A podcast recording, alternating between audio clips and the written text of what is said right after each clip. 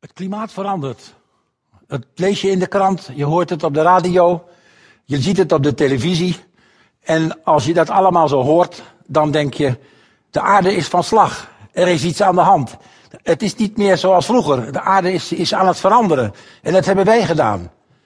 We horen van het klimaatpanel van de Verenigde Naties, het IPCC, het Intergovernmental Panel for Climate Change. Ik zal het klimaatpanel voor de Verenigde Naties noemen, of IPCC. Die termen die zullen nog wel eens langskomen. Die zeggen ook van, nou aan het einde van deze eeuw is het misschien wel anderhalve graad warmer, maar misschien zelfs wel zes graden warmer. En ze voorspellen de zeespiegel gaat reizen.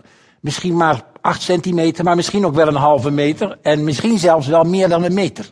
Dat zijn projecties van naar de toekomst van de veranderingen die we nu zien. En als je dat hoort, dan denk je van, uh, is dat erg? Kunnen we daarmee leven? Als je de krant leest, zeg je, ja, natuurlijk is dat erg, want het mag niet veranderen, het klimaat en zo.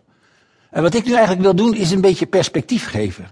Want ik kan die vraag eigenlijk alleen beantwoorden of dat echt erg is als ik ook een beetje verder kijk in de tijd, als ik kijk hoe het klimaat in het verleden is geweest. En dan ga ik niet zomaar een beetje door die hele geologische geschiedenis heen. Hè? Want de aarde die bestaat 4,5 miljard jaar. Dat is natuurlijk een volstrekt onvoorstelbare tijd. En toen was het warm en toen was het koud en toen zag het er zus uit en toen zag het er zo uit. En je hebt al die verschillende termen van de geologische tijd. Van Cambrium, Ordovicium, Silur. Hè, dat raak je heel gauw in verward als je al die termen hoort en je raakt het spoorbijster. Nee, dat wil ik allemaal niet gaan doen. Hè? Wat ik wil doen, dat is kijken wat zijn nou de drie meest extreme klimaten die we in de recente geologische geschiedenis op aarde hebben gehad. En recent, dan praat ik over 250 miljoen jaar. En u zegt, dat is natuurlijk vreselijk lang, dat kunnen we ons niet voorstellen. Hè? Maar u zult begrijpen waarom ik die drie eikpunten neem. De eikpunten van de woestijnaarde, de eikpunt van de broeikasaarde en het eikpunt van de ijstijdaarde. Want dat zijn de, de drie extreme klimaten die we gehad hebben in, in de meest recente tijd. Ik kan natuurlijk dichterbij blijven, maar het is goed om eventjes te zien wat de aarde allemaal heeft meegemaakt in het verleden. Voordat wij een oordeel gaan uitspreken of iets nou erg is of niet. Want wij denken van, ja, waarom verandert het klimaat? Omdat wij broeikasgassen de atmosfeer ingooien. Wij, rijden met onze auto's, wij eh, verbruiken allemaal fossiele brandstoffen. En het gevolg daarvan is dat het broeikaseffect versterkt wordt en dat het warmer wordt op aarde. En, en als je de krant leest en je probeert niet een beetje te zoeken naar de achtergronden daarvan, dan krijg je het idee misschien dat dat de enige factor is die het klimaat bepaalt. Maar dat is niet zo. Er zijn een heleboel factoren die het klimaat bepalen. En een hele belangrijke, dat is de plaattectoniek. Dat is een ding waarvan je zegt van ja, wat is dat? dat is, uh, dan ga ik straks een beetje uitleggen wat dat is. dan zullen we het eerste twee blokjes van twintig minuten zullen we daaraan wijden. er zijn andere dingen zoals veranderingen van de baan van de aarde om de zon. daar komen we in een later college op terug. Broeikasgassen gaan we natuurlijk ook over praten. De activiteit van de zon.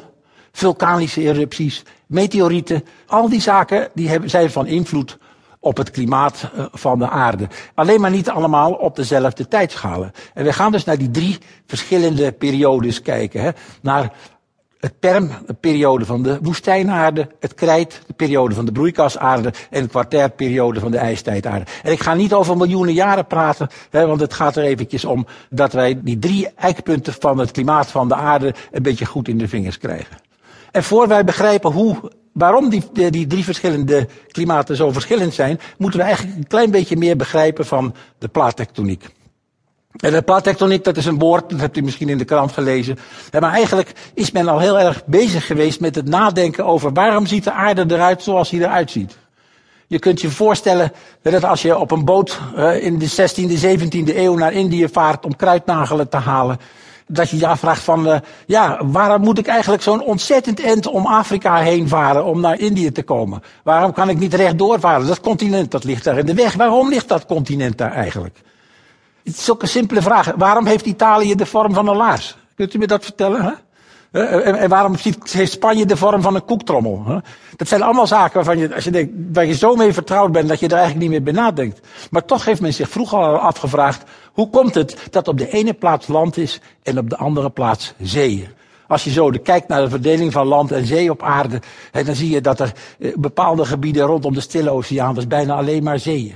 En als je kijkt naar eh, Europa, Azië, Afrika en eh, Zuidoost-Azië.